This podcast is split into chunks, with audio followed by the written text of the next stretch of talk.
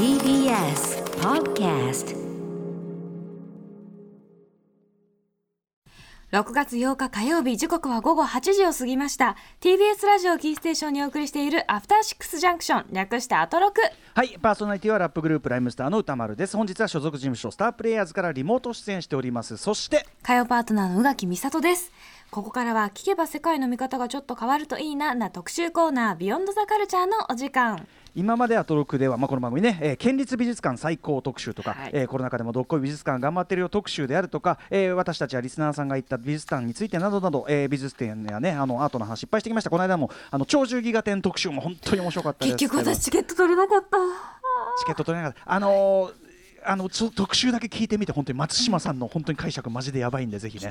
はい。なんてねいろんな形でまあ美術アートの話してきました、えー今夜はそれらとはまた違う角度聞けば美術館や絵画の見方がちょこっと変わるそんな特集をお送りします。題して名画を未来に届ける。絵画保存修復家ってどんなお仕事？ゴッホピカソモネの絵画も治療した絵のお医者さん岩井菊子さんにいろいろ聞いてみよう。特集さあということで、うん。えー誰もが知っている画家の名前とは裏腹にあまり聞きなじみのないこの絵画保存修復家というお仕事。一体どのようなお仕事をさせているんでしょうか？早速伺ってまいりましょう。今夜のゲスト日本の絵画保存修復の第一人者である岩井菊子さんです。よろしくお願いしますよろしくお願いしよろします。くお願いします。どうもはじめまして。はじめまして、はいありがとうございます。今日お話伺うの非常に楽しみにしておりました。あありがとうございます。はい。では岩井菊子さん、えープロフィールご紹介宇垣さんからお願いします。はい。岩井菊子さんは1955年熊本県のお生まれ74年に絵画保存研究所にて修復の仕事に出会います。1980年にイギリスに渡りナショナルマリタイムミュージアムにて修復技術を学び84年に帰国以後フリーランスとして絵画を中心に現代アートセル画など多様な表現の保存修復に取り組まれてきました。その後ゴッホの「ひまわり」やモネの「睡蓮」など教科書にも載っているような誰もが知る歴史的な名画の保存修復も手掛けられているということなんです。また科学的な観点から脱酸素密閉と呼ばれる独自の保存技術も開発。さらに日本の職人の技術を生かした修復を行うなど西洋美術界にはない手法を用いて国際的に高い評価を得ています、今の岩井さんの過去のこのプロフィールもう一行一行がうんこれはここれはっていう話が。ね、伺いたいことこう、まあ、山盛りなんですけど、はい、岩井さん、えっと、2010年には NHK のプロフェッショナル仕事の流儀にもご出演、えー、2013年には美術出版社から、えーモネ、ゴッホ、ピカソも治療した絵のお医者さん、修復家、岩井吉子の仕事というご本も出版されております。この本がすごい面白かったです、あ ありがとうございます。あのもちろん絵画修復についても知られるんですけれども,、うんはい。もう岩井菊子さんのうん。激動のというかもううん。パワフルな人生が、そうですね、うん歩みそのものもね。うん。恥ずかしい。いやいやいや素晴らしかったです。はい。だからあのね宮本信子さんとのね対談とかもすごく興味深く拝読しましたし、はいありがとうございます。はいはいということで、えー今日はいろいろ岩井さんにお話をね伺っていきたいんですけども、えーまずちょっと基本的な部分、えー絵画の保存修復とはどのようなお仕事という感じでしょうか？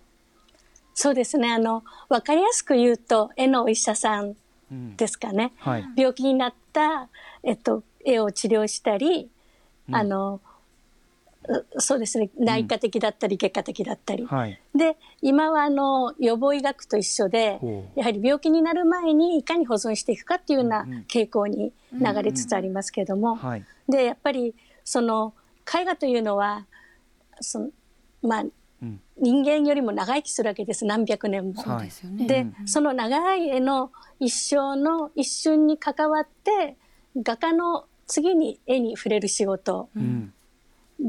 で画家以外に絵に触り実際触れるのは修復家だけなんですけど、はい。だからこそその画家の思いを未来に忠実に伝えるような、うん。まあ、技術を身につけてはい。絵と触れ合っていく画家の思いに寄り添いながら絵を治療していくというような仕事ですね。いやーでそうやって伺うと わーって感じですよね確かに実際の作者で次にその絵に直接手こう触るというか手が加えるとしたらその修復家なわけですもんね。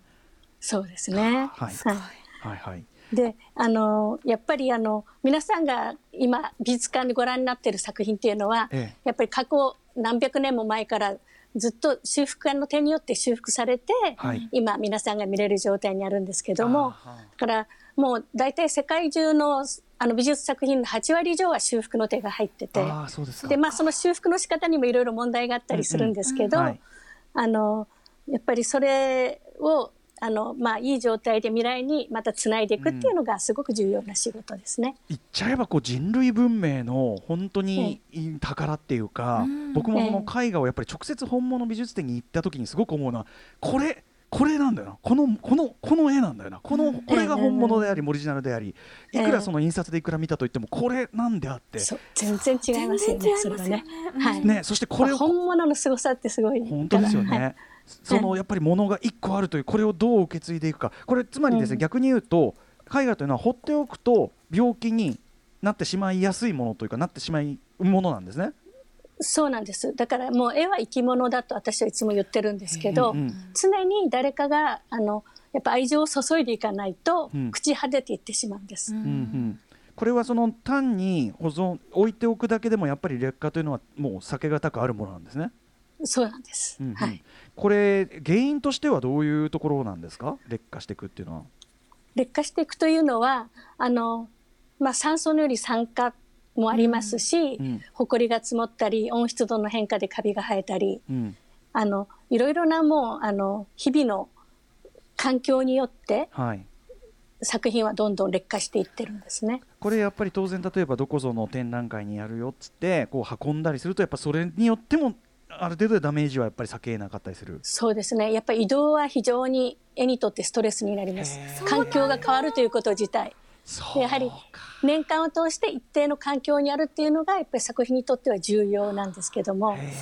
来てくれると嬉しいだけどからそう考えるとやっぱ展覧会俺我々は本当にねありがたやというねそうですよねことでもありますもんね。一番こうダメージのい一番大きなファクターって何ですか？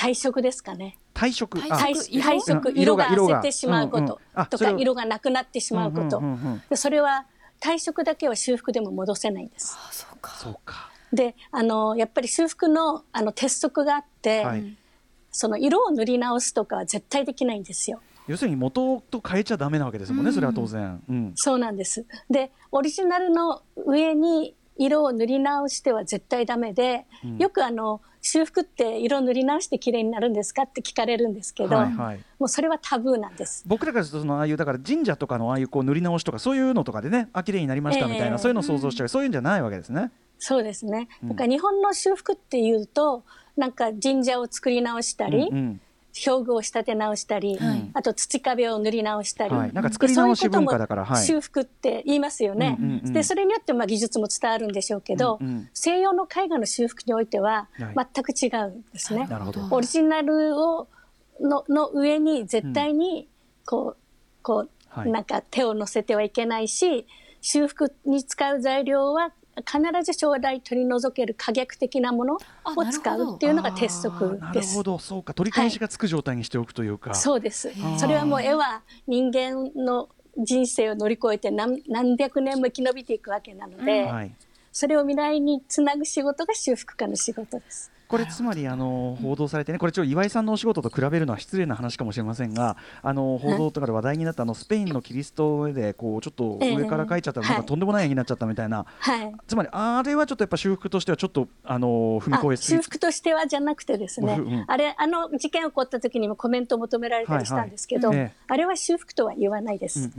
あれを手をあのやった人は絵描きさんでもともと。はい。だからああいうふうに描き直しちゃった書らき直しちゃった。うん。はい、オリジオリジナリティが台無しになってしまう、うんうんうんそれは修復とは言わな。ないるほど、あれは修復ではなかった。あれは修復ではないんですはい。ね。はい。えーそんな岩井さんがその保存修復、えっと、こうこの道に進もうというふうにこう思われたきっかけとかはあったんですか、そうですね。それはね私本当は絵描きになりたかったんですけど、うん。その私が高校生の頃に熊本県立美術館の準備室の室長をしてた父が、はい。ヨーロッパの美術館に視察に行って、えでその時にあのその大量のなんかおびただしい量の美術品が、はい。脈々と現代に生き延びてるのはなぜか。でそれはアルチザンの存在だっていうことに気づいたんですね。えはい、でその職人たち。職人たち、でそその職人たちの重要性を身にしみて感じて日本に帰ってきて、うんうん絵描きになりたいっていう私に、うん。世の中に絵描きが入って捨てるほどいるけど、はい。あの修復家いないでしょって言われて、うんうんでその修復研究所が東京にあったんですけど、うんうん芸大浪人中の夏休みにうんうん。そこを紹介されてアルバイトに行ったのが修復との初めての出会いでした。すごいですね。じゃあそのお父様的にはその海外視察の結果これは必要だという。でまあその、はい。やっぱ菊子さん的にもそこはなるほどというふうに思われた。そうですねいやまだ半信半疑だったんですけど、その私の年代当時地方でははい。本物の絵に触れる機会って全くなかったんです。うんうんうん画集の中だけで。はいで東京に出てきた途端に西洋美術館とかブリヂストン美術館でうんうん本物の絵を目の当たりにして鳥肌が立つ思いをしたわけ先ほどおっしゃったですね。そのやっぱ本物の力はい。はいはい、でその時にその修復研究所に行ったらその本物が裸でなさりげなく置いてあってそれに触れる仕事だっていう、うん。うん。その大きな衝撃でうん。うんやっぱりいっぺんに引き込まれてきました。ある意味すそうですよね。うん。こうすごい先ほどからおっしゃってる画家の次に来る仕事じゃないけど本当に。はい。あのオリジネーターの次にある意味はい。魂を継ぐ仕事でもあるわけだから。そうなんですそうなんです。はい。こで、えっと、の先ほどのプロフィールにはありましたが、えっと、1980年にイギリスに留学されていろいろ学ばれた。ここイギリスというチョイスはなぜだったんですか、それはやっぱりあの修復を世界で初めて学問として体系化した国だったんですうんうね。ん。でもうあの美術館にもちゃんと修復部門があるし、うんうん。修復家を養成するシステムが確立されている国だったので。うんなるほど。でそれはでもあと一つにはあの、まあ、主人結婚した相手が絵描きだったんですけど、うんうん。その主人があのイギリスに留学するということで、うんうん。私はその時結婚してた、うんうん。あの一妻だったので、うんうん。それに付き添っていくということだったんですけど、うんうんでもそれは私にとってはもう、なんていうかな、ぜ願ってもないうんうん。チャンスだったと、一石二鳥とですよね。はい。イギリスなんて。バッチリなんてやったやったって感じ、じゃあもうそこで、まあ、当然日本ではそういう修復っていうのに対するそのシステムであったりとか意識認識っていうのはまだまだっていうところもあったでしょうからもう世界の最先端。誰も知らなかったですその頃は。うん逆もうい修復って。そうか。じゃあもうちょっなと、うんうん。そうなんです、うんうん、もうじゃあ一番最先端のところをもう本当にゼロから学ばれる状態だったわけですね。そうですね、うん。はい。でですね、まあ、今日あのこの後お知らせの後ですねさらにもう実際にその岩井さんが治療してこられた、えーゴッホピカソモネ、えーお話を伺っていきたいんですけども、はい。えーその前これちょっと若干下世話な感覚の話ですけども、まあ絵はその教科書に載っているそのだからゴッホとかはひまわりとかは、まあ、本当に人類の遺産と今歴史とあのたお宝単にその所持している人のものだけとはもう言えないような、えーはい値段値段ももちろんですねうん十億とかですし、ええええ。そういうものにこう治療するっていう、ええ。触っていく立場として、えーお気持ちっていうかその我々からするとこうどうこ怖さとかあったりするのかな？触りたくなくなっちゃうような気がする。うん。そうです。もう、だからそのその修復お預かりして、まあ、治療をしなきゃいけないって分かるとなんとええ。か自分の手で救わなきゃと思うんですけど、はいでもその修復に取り掛かるまでには数ヶ月かかることもあるし、はい。うんもうやっぱり怖くてしょうがないし、うん。一回こう手を出したら全て自分の肩にかかってくるので、そうですよね。だからそれもうそれなりの覚悟を決めないとはい。踏み出せないんですけど、うんうん。やっぱりその絵とずっと向き合って対峙して対話して、うんうんその画家が何を表現して伝えたかったのか。うん。でそういうことをよく理解できた上でじゃ上でないと、うん。やっぱり修復の仕事には踏み出せないんですね。なるほど。はい。うん。その間はじゃあ準備期間たっぷりどのぐらいまず平均的に当てられるんですか？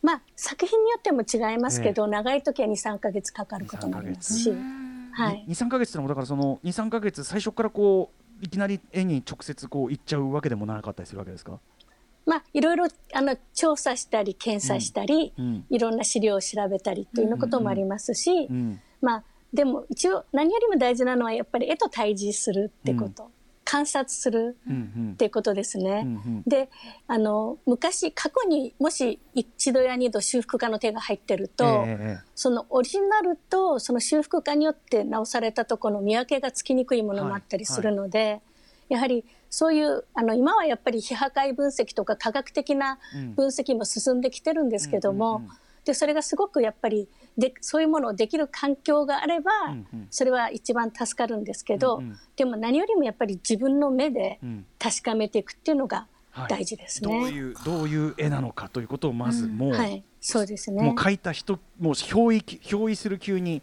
理解してなんぼというか。そうですね。なんか憑依するような瞬間が来るような感じでしかできないです。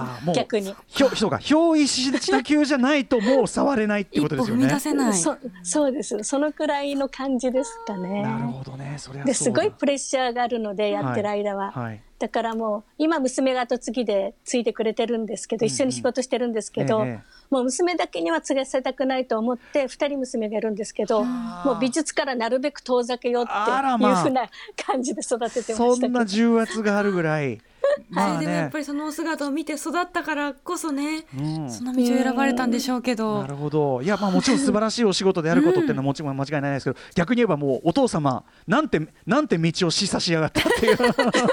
修羅の道ではありますよね。いやでもなんか今となってはすごくありがたくて、うんうんうんやっぱり自分に合ってた合った仕事がうんうん。こう身についてすごくありがたいと思ってます。ど。はい。どういう人にその絵画修復って合ってると思われますか、やってみないとわからない。やってみないとわからない。やってみないとわからないけどやっぱりこう自分を押し殺してうん。単純な作業もできるし、かといってその何も考えずにできることでもないし、うんうん。やっぱ思いやりを持てるとかあとうん。その古い家って汚いんですよ。あだからそういうものを掃除したりすることから始まるので。掃除ですねそうか。はい、そういうものも入ってきますのなでるほど。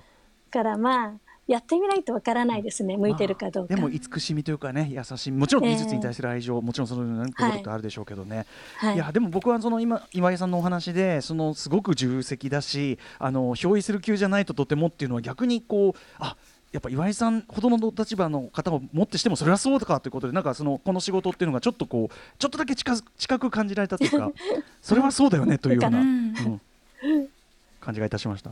はいはい、あごめんなさい。はい、ということで、えーお知らせの後ですね、えー実際に岩井さんが治療してきた、えーゴッホ、ピカソ、モネ、具体的な作品についてお話を伺っていきます。岩井さん、よろしくお願いします。はい、よろしくお願いしますお願い。します。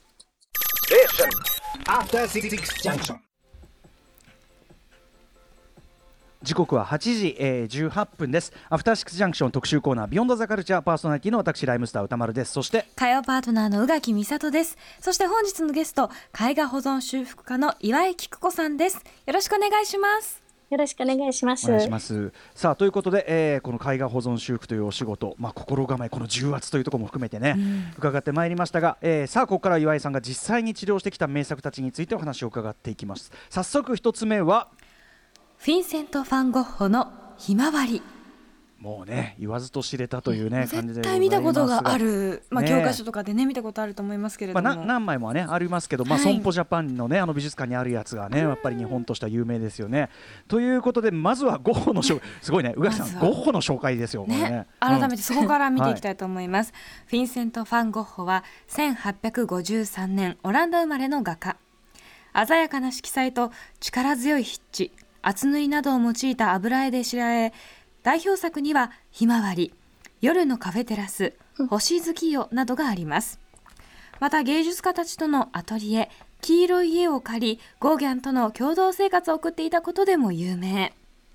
花瓶に生けられた複数のひまわりを明るい黄色で描いた代表作「ひまわり」にはいくつかのバリエーションがありますが岩井さんが修復されたのは1987年バブル期の日本において当時の絵画史上最高取引額となるおよそ58億円で落札されたものになります。現在は損保美術館にて展示されております。はい。ということで、まああのーひまわりというね絵画そのものはまあどんな形であれ皆さんごね目にしたことはあると思うんですけども、うん。改めて岩井さんから、えーゴッホというその画家的な特徴といいましょうか、から教えてい。ただけますか。だからせっかくなのでこの損保のひまわりについて、はい。あのゴゴーギャンとの共同生活生活を送ったっていうはいご紹介があったので、はい。あの今損保に行って、ええそのゴッホとギョゴーギャンの絵が両方あるんですね、うんうんうんひまわりと。はい。で共同生活の最初に描いたのが損保さんにあるゴーギャンのあ絵でなるほど。風景画で、はいうんでその1888年の12月に、うんうん。その耳を切り落としたという事件ありますよね、はい。はい。うん。その頃に描いてたのが損保さんにあるひまわりです。だから共同生活を始めて最初に描いた絵と、どうんうん。もう決裂した時に、失意の中で描いたひまわり、うんうんうん。おそらくおそらくですけど、うんうんうんうん。それがあの一緒に展示されてるのが損保美術館です。なんかさその始まりとこう一つのあれドラマ。がギュッとこううん凝縮されてるわけです。そうなんですね。はい。でそのひまわりはあの本当にあのレリーフのような絵なんですね。あのー。スリーダイメンション。あの絵画っていうと平面だと皆さん思いがちなんですけど、実はレリーフのようで、はい。もうあの本当に絵の具を強い筆致でグビグビ押し付けて描いたみたいな、もうなんか立体っていうかもう彫刻立体彫刻みたいなね。そう立体、うんそうなんです、うん。だから絵の具の角がホイップしたクリームの角みたいなのがピンピン立ってたり、はい。それが曲がってトンネルができてたりああの絵の具の表面がすごくこう複雑でデリケートなはい。作品なんです。そうかもうそはいの立体っつっても単に盛り上がってるというよりはもうそのトンネルできてるとか、ねそういうレベルなんですね。それがマクロマクロのサイズでそうなんですうよ。ん。これはうんうん。大変そう。そうなんです。おっしゃる通りで、んうんだからあの普通にまあ水溶性のクリーニングっていうのは唾液でするんですけど、はいまあその唾液と綿棒で普通はやるんですけど、うんうんゴッホのひまわりは唾液は使いたいけど綿棒が使えない引っかかっちゃうから。あ綿がついちゃうから。はい、そうなんです。なるほど。だそういう困難さもあると同時に3ダイメンション、あのまあ、レリーフ上なので、うんうん普通は1回で済むクリーニングで 4, 4倍かかるんです。同じ場所で。そうか。面が。凸凹がいっぱいあるから。そうそうはいなんです。はいはい。だ。からだからもうゴッホのひまわりってそれくらいまあその表面も大変ですし、はい。あともう色がとっても鮮やかで、うん。まあ、過去にこう修復の手も入っているので、はい。だからその時の残留物とかも残ってたりして、え。でそういうものをずっと取り除く作業をあの今何年7年計画ぐらいでやってます。それはやっぱりそのこの頃にこういう修復があったらしいというような資料っていうのも集められたりとか、はでゴッホの場合は幸いなことに手にいっぱい手紙も書いてますよね。はいはいはい。で研究者も世界中にたくさんいるので、うんうんうんでひまわりの絵って世界中にあの123本描いてるのは5点15本か、5点しかないんですね。はい。で研究資料がいっぱいあるので、はいはいはい。そういうものであのかなりいろんなことがわかります。うんうん、そうか、情報は豊富にあるからということなんですね。はい。ちなみにこれ、損保これ入る前の最初にこう来た修復、あの岩井さんが修復される前の状態っていうのはあのどうだったんですか、状態としては。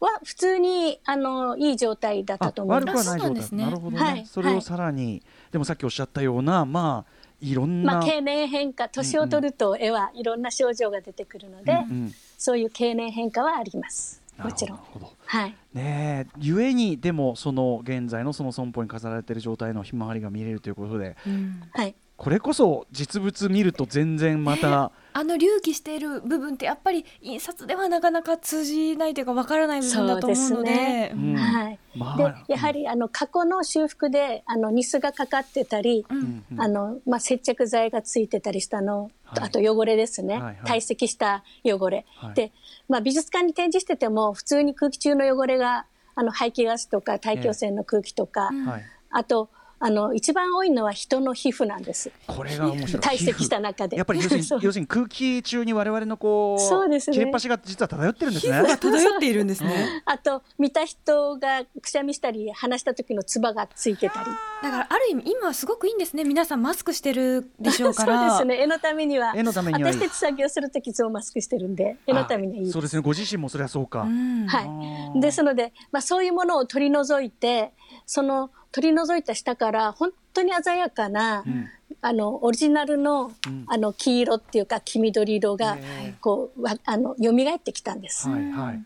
はいうん、これは色がこうあここだっていうこの色なんだっていうところにやっぱ到達された時はこれ岩井さんやっぱり喜びはひとしおですよね。ああそれは本当嬉しいです。それね本当に嬉しい瞬間ですね。ねあのゴッホの、はいそれこそゴッホの声を聞くじゃないけどもええ本当にだからゴッホのもうなんか乗り移るへ憑依するっていうかゴッホが一番辛いです。あゴッホが一番辛あ修い復してる時ボコボコしてるから？だし。いやボっていうかなんか精神的あのな要するにプレッシャー。先ほどおっしゃられたこのひまわりを描かれた時というのは合法的には一番精神的に追い詰められている時でもあるから、それに憑依するということはってことですよね。そうそれとやっぱり世界に5点しかないひまわり誰もが知ってるひまわりをやらなきゃいけないっていう重責もありそうですすよね、はい。両面だ。だから客観の重責と主観の重責、両方、になるの嫌だもんな。そうか。でもやだからいうんはいはい。いつも体調崩しちゃいます。修復中。それはお疲れ様です。そこまでの苦労をしてやっぱり私たちはねこの鮮やかなゴッホを見ることができるんいですね。やでも本当にこれがゴッホが描いたゴッホが見たいその伝えたかった色というのがこう蘇ってきて、はい。我々にこう、だから本当に声が蘇るっていうか絵絵が持つ、なんかそういう感じなんでしょうね。そのだからもう第一発見者っていうかやっぱり我々はそれ出来上がった状態で見るけど、その岩井さんはまさにそのその瞬間が本当に興奮しますね、だからアート的であり考古学的なもう両方面法の喜びがありますもんね。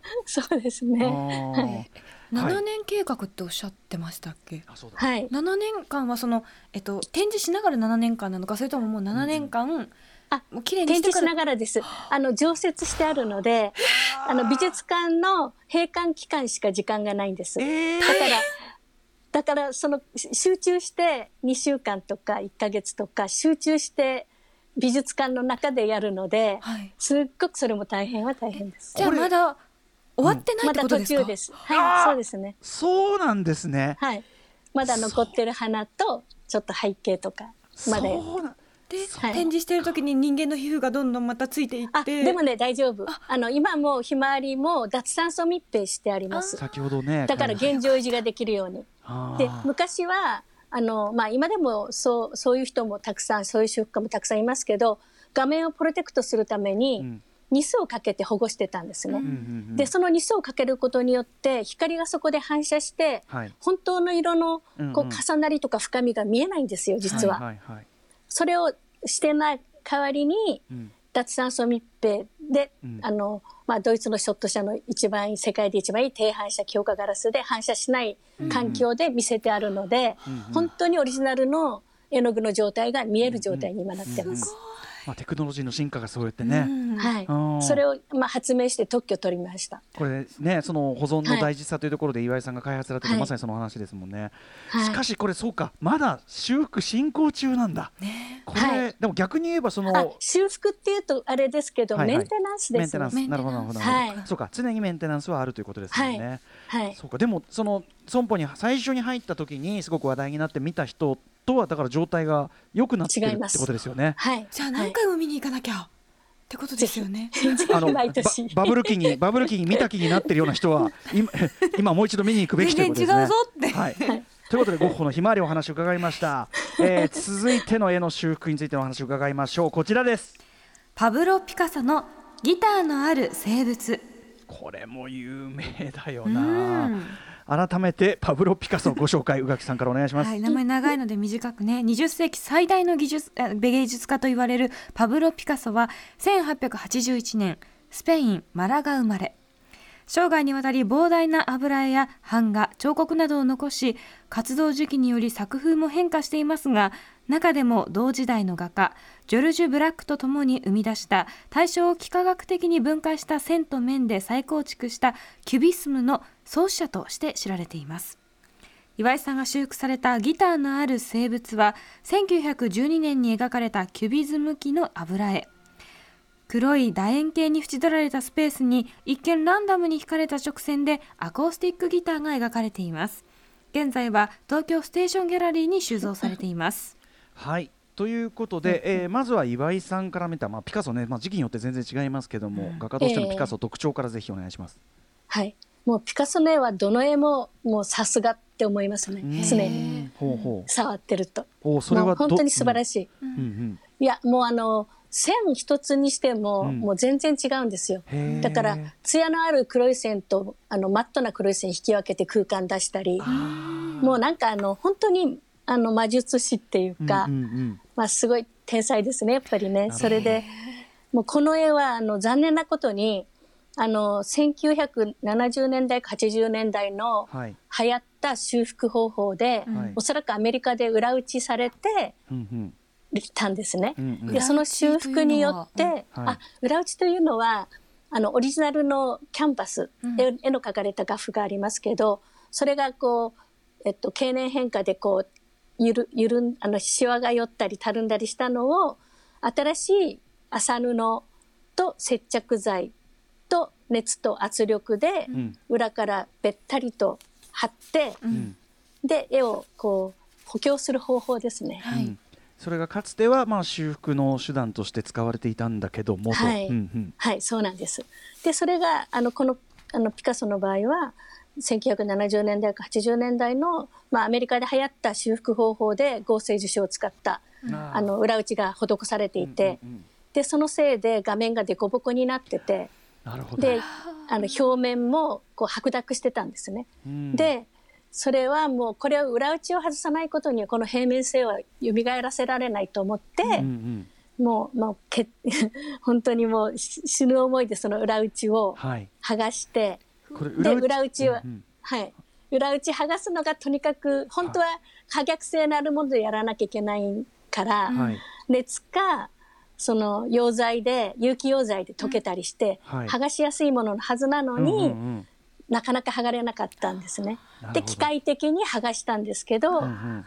まあ、後でアメリカ人の修復家の友達に、はい。剥がしたんだよって言ったら、はい。そんなことよくやれたねって言われましたけど、やっぱりその大手術だ要すったんだ。るに裏打ちを剥がさないことには、もちろんその、はい。ベストな修復はできないけどもやっぱり手術としては結構リスクのある手術、そうですねとい。うことですね。はいこれは。はい。うんうんまあリスクはあるけど、その安全性が絶対確保できるっていう、やっぱり裏打ち自分のやり方でできるっていう確信が持てたからこそやったんですけど、うんうんうん。でもやはり大変な仕事でした。で、それをもうあの、縁だけのあのサポートをつけて、オリジナルの裏はそのまま見せて、そしてあの、あの、祝い保存パネルって言ってますけども、日本のあの、屏風の下地みたいな、襖の高級なものですね。それを表具師さんに作ってもらってるのを、はい。あの、日本の技術を洋画に使ってるんですけどへ、まあ普通ありえないんですけど、うんうんうん。それに張り込んで平面性を維持するという、裏打ちする代わりに、熱と圧力と接着剤を使う代わりに、うんうんうん。優しく和紙の上にはい。こう貼るという方法で貼り直しました。これだから要するにその取り返しがつかないような強引なやり方で修復っていうのを仮にしてしまうと、うんアートが困るっていうまさに典型だったわけですね。台無しになっちゃうんです。うんうんだからやっぱりこう修復がいかにこうオリジナリティを生かす生かせるかっていうのがすごうんうんく大切になってきますね。なんかさっきのねその当時の技術としてはしょうがなかったのかもしれないけど、なんか絵がうん絵が表面がこうやってピンと張って見えりゃいいんでしょうみたいななんかそうですね。そういうぐらいの感じでちゃんちゃんとやっぱり考え抜かれていない感じがした。なんかそうなんです。だから過去のまあ以前の修復は物理的に、うん。あの残す100年修復したら100年残りますよみたいな修復だったんですけど、ええ。やっぱそういう理念がだんだん変わってきて、えやはりそのオリジナリティを生かしてそこで画家の伝えたかった思いや、うん。そのメッセージがどれくらい伝わる、はい。画家のその表現したかったことが忠実に蘇らせるような修復じゃないといけないってえいうのはすごく、はい、うんうん思いますね大事だと。じゃあこのピカソに関してはそのどちらかというとその修復の再修復じゃないけどもあのそこのところの確保が大変だったという作業ってことですね。はい、そうす、ですね。じゃあその平面性をまあ優しく確保できた後は比較的スムーズにいった感じですか？そうですね。その後はもうあの本当に表面画面のクリーニングをして、ん平面性も保てたし、うんうん本当にあの落ち着いたいい絵に戻りました。よかった。はい。まあ、まさにね岩井さんはだからそういう意味ではそのより適切な保存のために先ほどのねあのいろいろな技術の開発もそうですけど同時進行でいろいろねやられてるそうですねれがやっぱり必要になってきちゃうわけですねそのね。はい。うんでそれを支えてくれてるのがやっぱりこの日本の伝統的な技術材料なんですね。それがすごいですよねうん。ちょっとまあ最後にその話はね、そのはい日本の職員の皆さんお話伺おうと思いますが、えーということでこれはパブロ・ピカソギターのある生物の話でございました。そして続いてはクロード・モネ、睡蓮。はいということで。これまた大物きましたよ。うん。はい、えー改めてモネの紹介をじゃあ宇垣さんからお願いします。はい、クロード・モネは1840年フランスのパリ生まれの画家。屋外での光の変化や季節の移り変わりを明るい色彩と細かいタッチで描き出す印象派の代表的な作家です。代表作の睡蓮は自宅の庭にある池に浮かぶたくさんの睡蓮を描いたシリーズ。全部で200点以上あると言われていますが岩井さんが修復されたのは香川県の地中美術館所蔵に所蔵されています。最晩年の5点中には縦2メートル横6メートルという大型のものもあるということなんです。睡蓮はやっぱ僕もでかいっていうやっぱ印象もあるから。ね。壁一面。うんそれも大変でしょうけど。まず、えー、岩井さんぜひ、えー、モネの画家的な特徴という部分からおお話伺えますか？そうですね。あのまあ皆さんもご存知のようにもう本当に色が美しいんですよね、うんはい、ただ世界中のモネの作品の中で、えー、特に睡蓮の中で、はい全然過去の修復の手が入っていないっていうのは、うん、もう2割もないんです。なるほど。でその、うん、そうですそうです。ミスがかけられてたり、うん、過去の修復があったり。でこのモネは全く手が入ってなかったんです。だからもう作画当時のそのままもう筆致がこう生きてて、色も綺麗でもちろん経年変化はしてるんですけど、だからこそもうそれを生かす修復をしなければいけないっていう。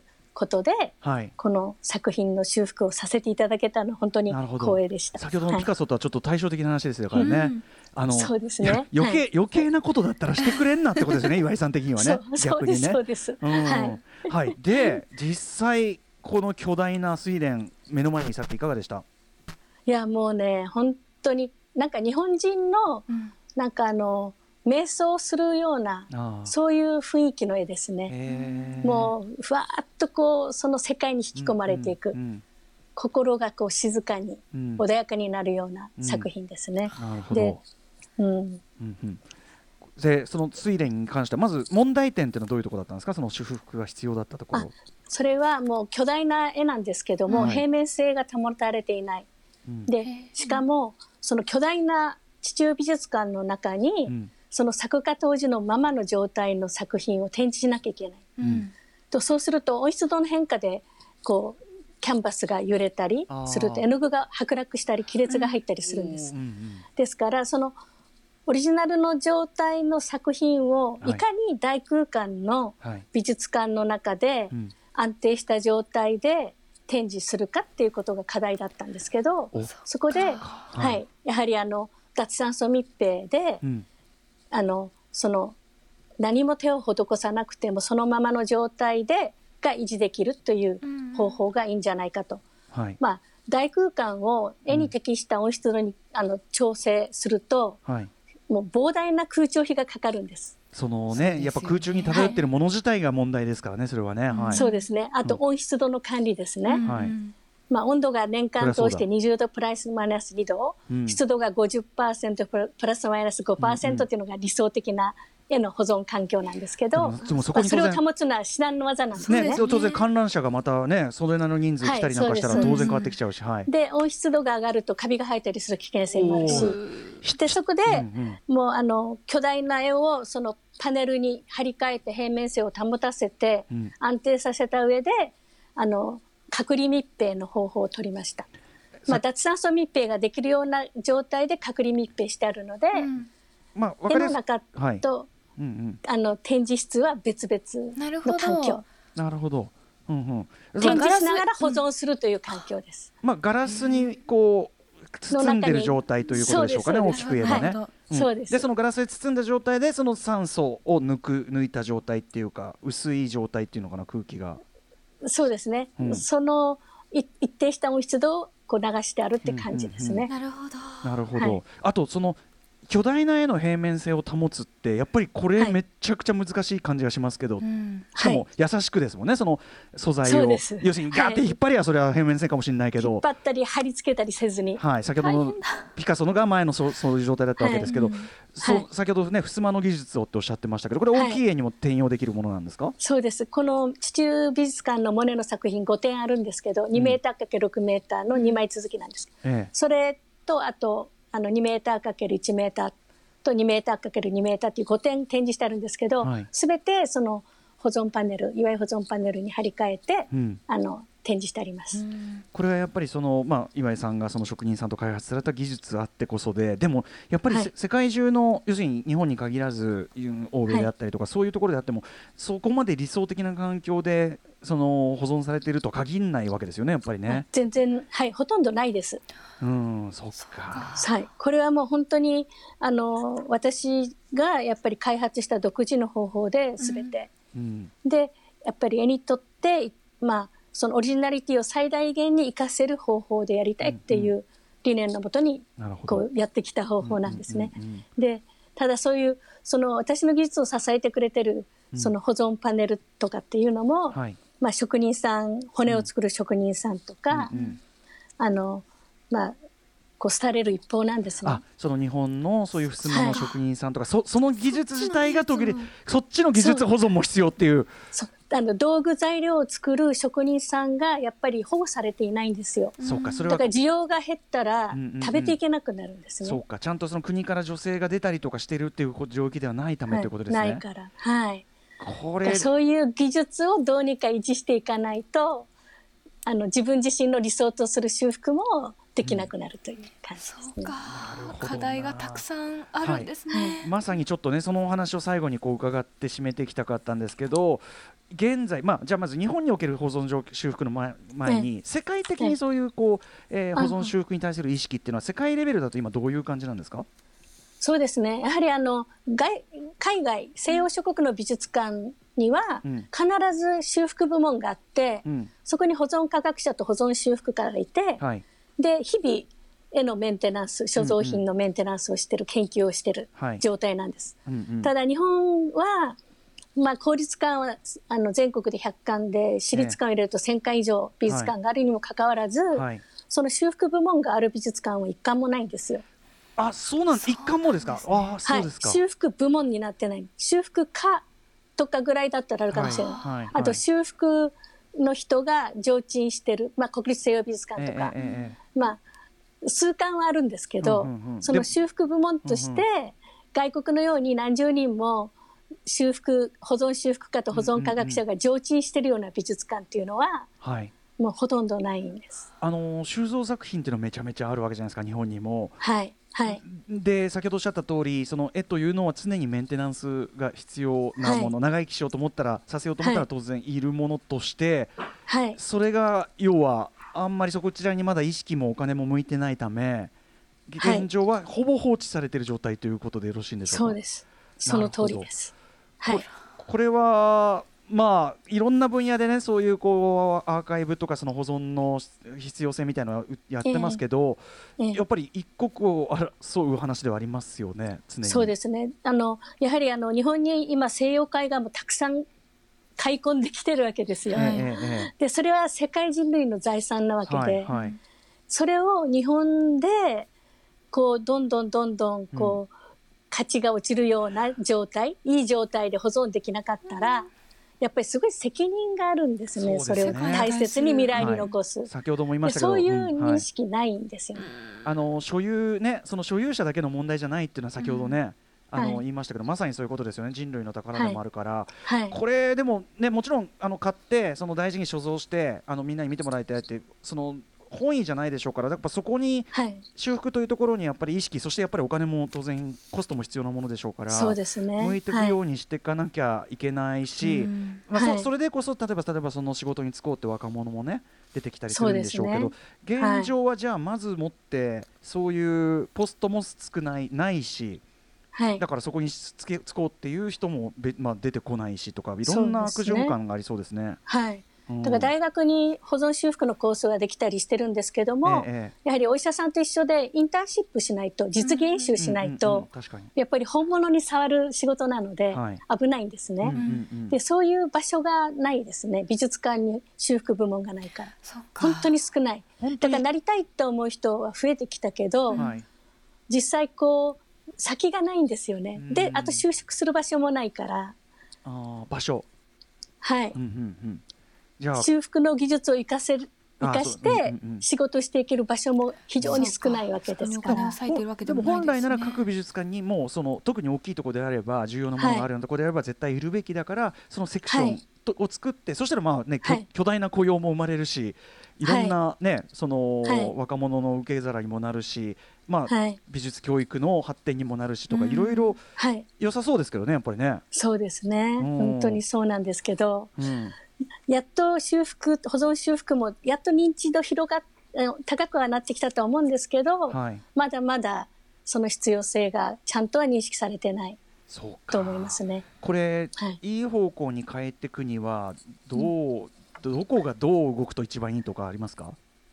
まあ本当は国が動かなきゃいけないんですけど、ええやっぱり私はなんかもうあの修復センターを作って、はいそこでやはり理念に裏付き裏打ちされた技術も伝えつつ、はいそこで仕事をして食べていける。うんうんで、まあそこではやっぱりあの日本の道具ぎ材料を作るはい職人さんたちが、そこもだ。そのその技術を教えるだけで食べていける。はいはい。そんな場所が必要だし、うんうんでそそこをオープンにしてガラス張りにして、うんうんやっぱり子供やまあ大人いろんな人はいに実際修復してる現場を見せて、うんうん。でその仕事を知ってもらう、うんうん。興味を持つ子がうん出たら、はい。やってみようと思う子もいるかもしれないし、うんうんでやっぱり、まあ、そういうところはとにかくもう早急に必要だと思うしでやはり国が美術館にちゃんとうんうん。修復部門、修復家を常駐させるようなシステムを作ってくれれば、うんうん。まあ、雇用も生まれるんですね。うんうんうん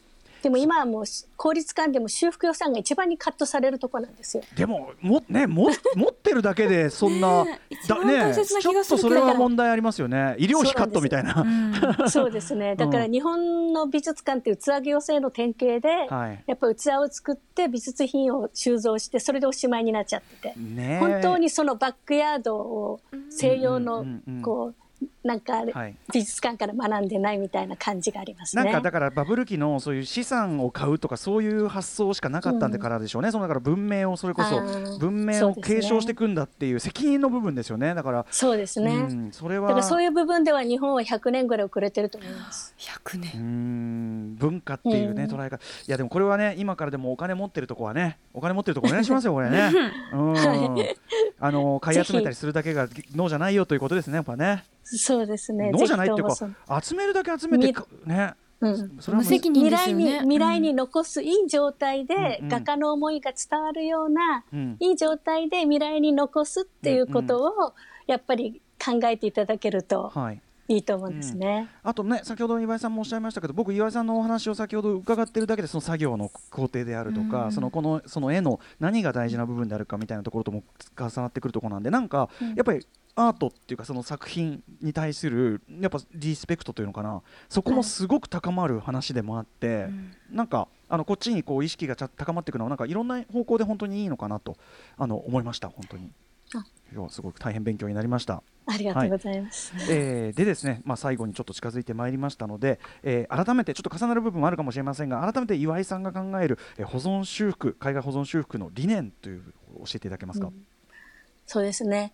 まあ、あの、保存修復家としては、やっぱりあの、作家の次に絵に実際に触れる仕事なので、はいいつも肝に銘じていることはもう黒子に徹するということですね。うんでやっぱりあの画家の思いに寄り添ってそのこう人類共通の思いヒューマニズムだったりいろんな画家が伝えたかった思いをはい。未来に残すために謙虚にいつも立ち向かう謙虚であることですね。うんまあ、そういう、あのまあそういう修復をして、そしてやっぱりあのやっぱり絵って正直でうん。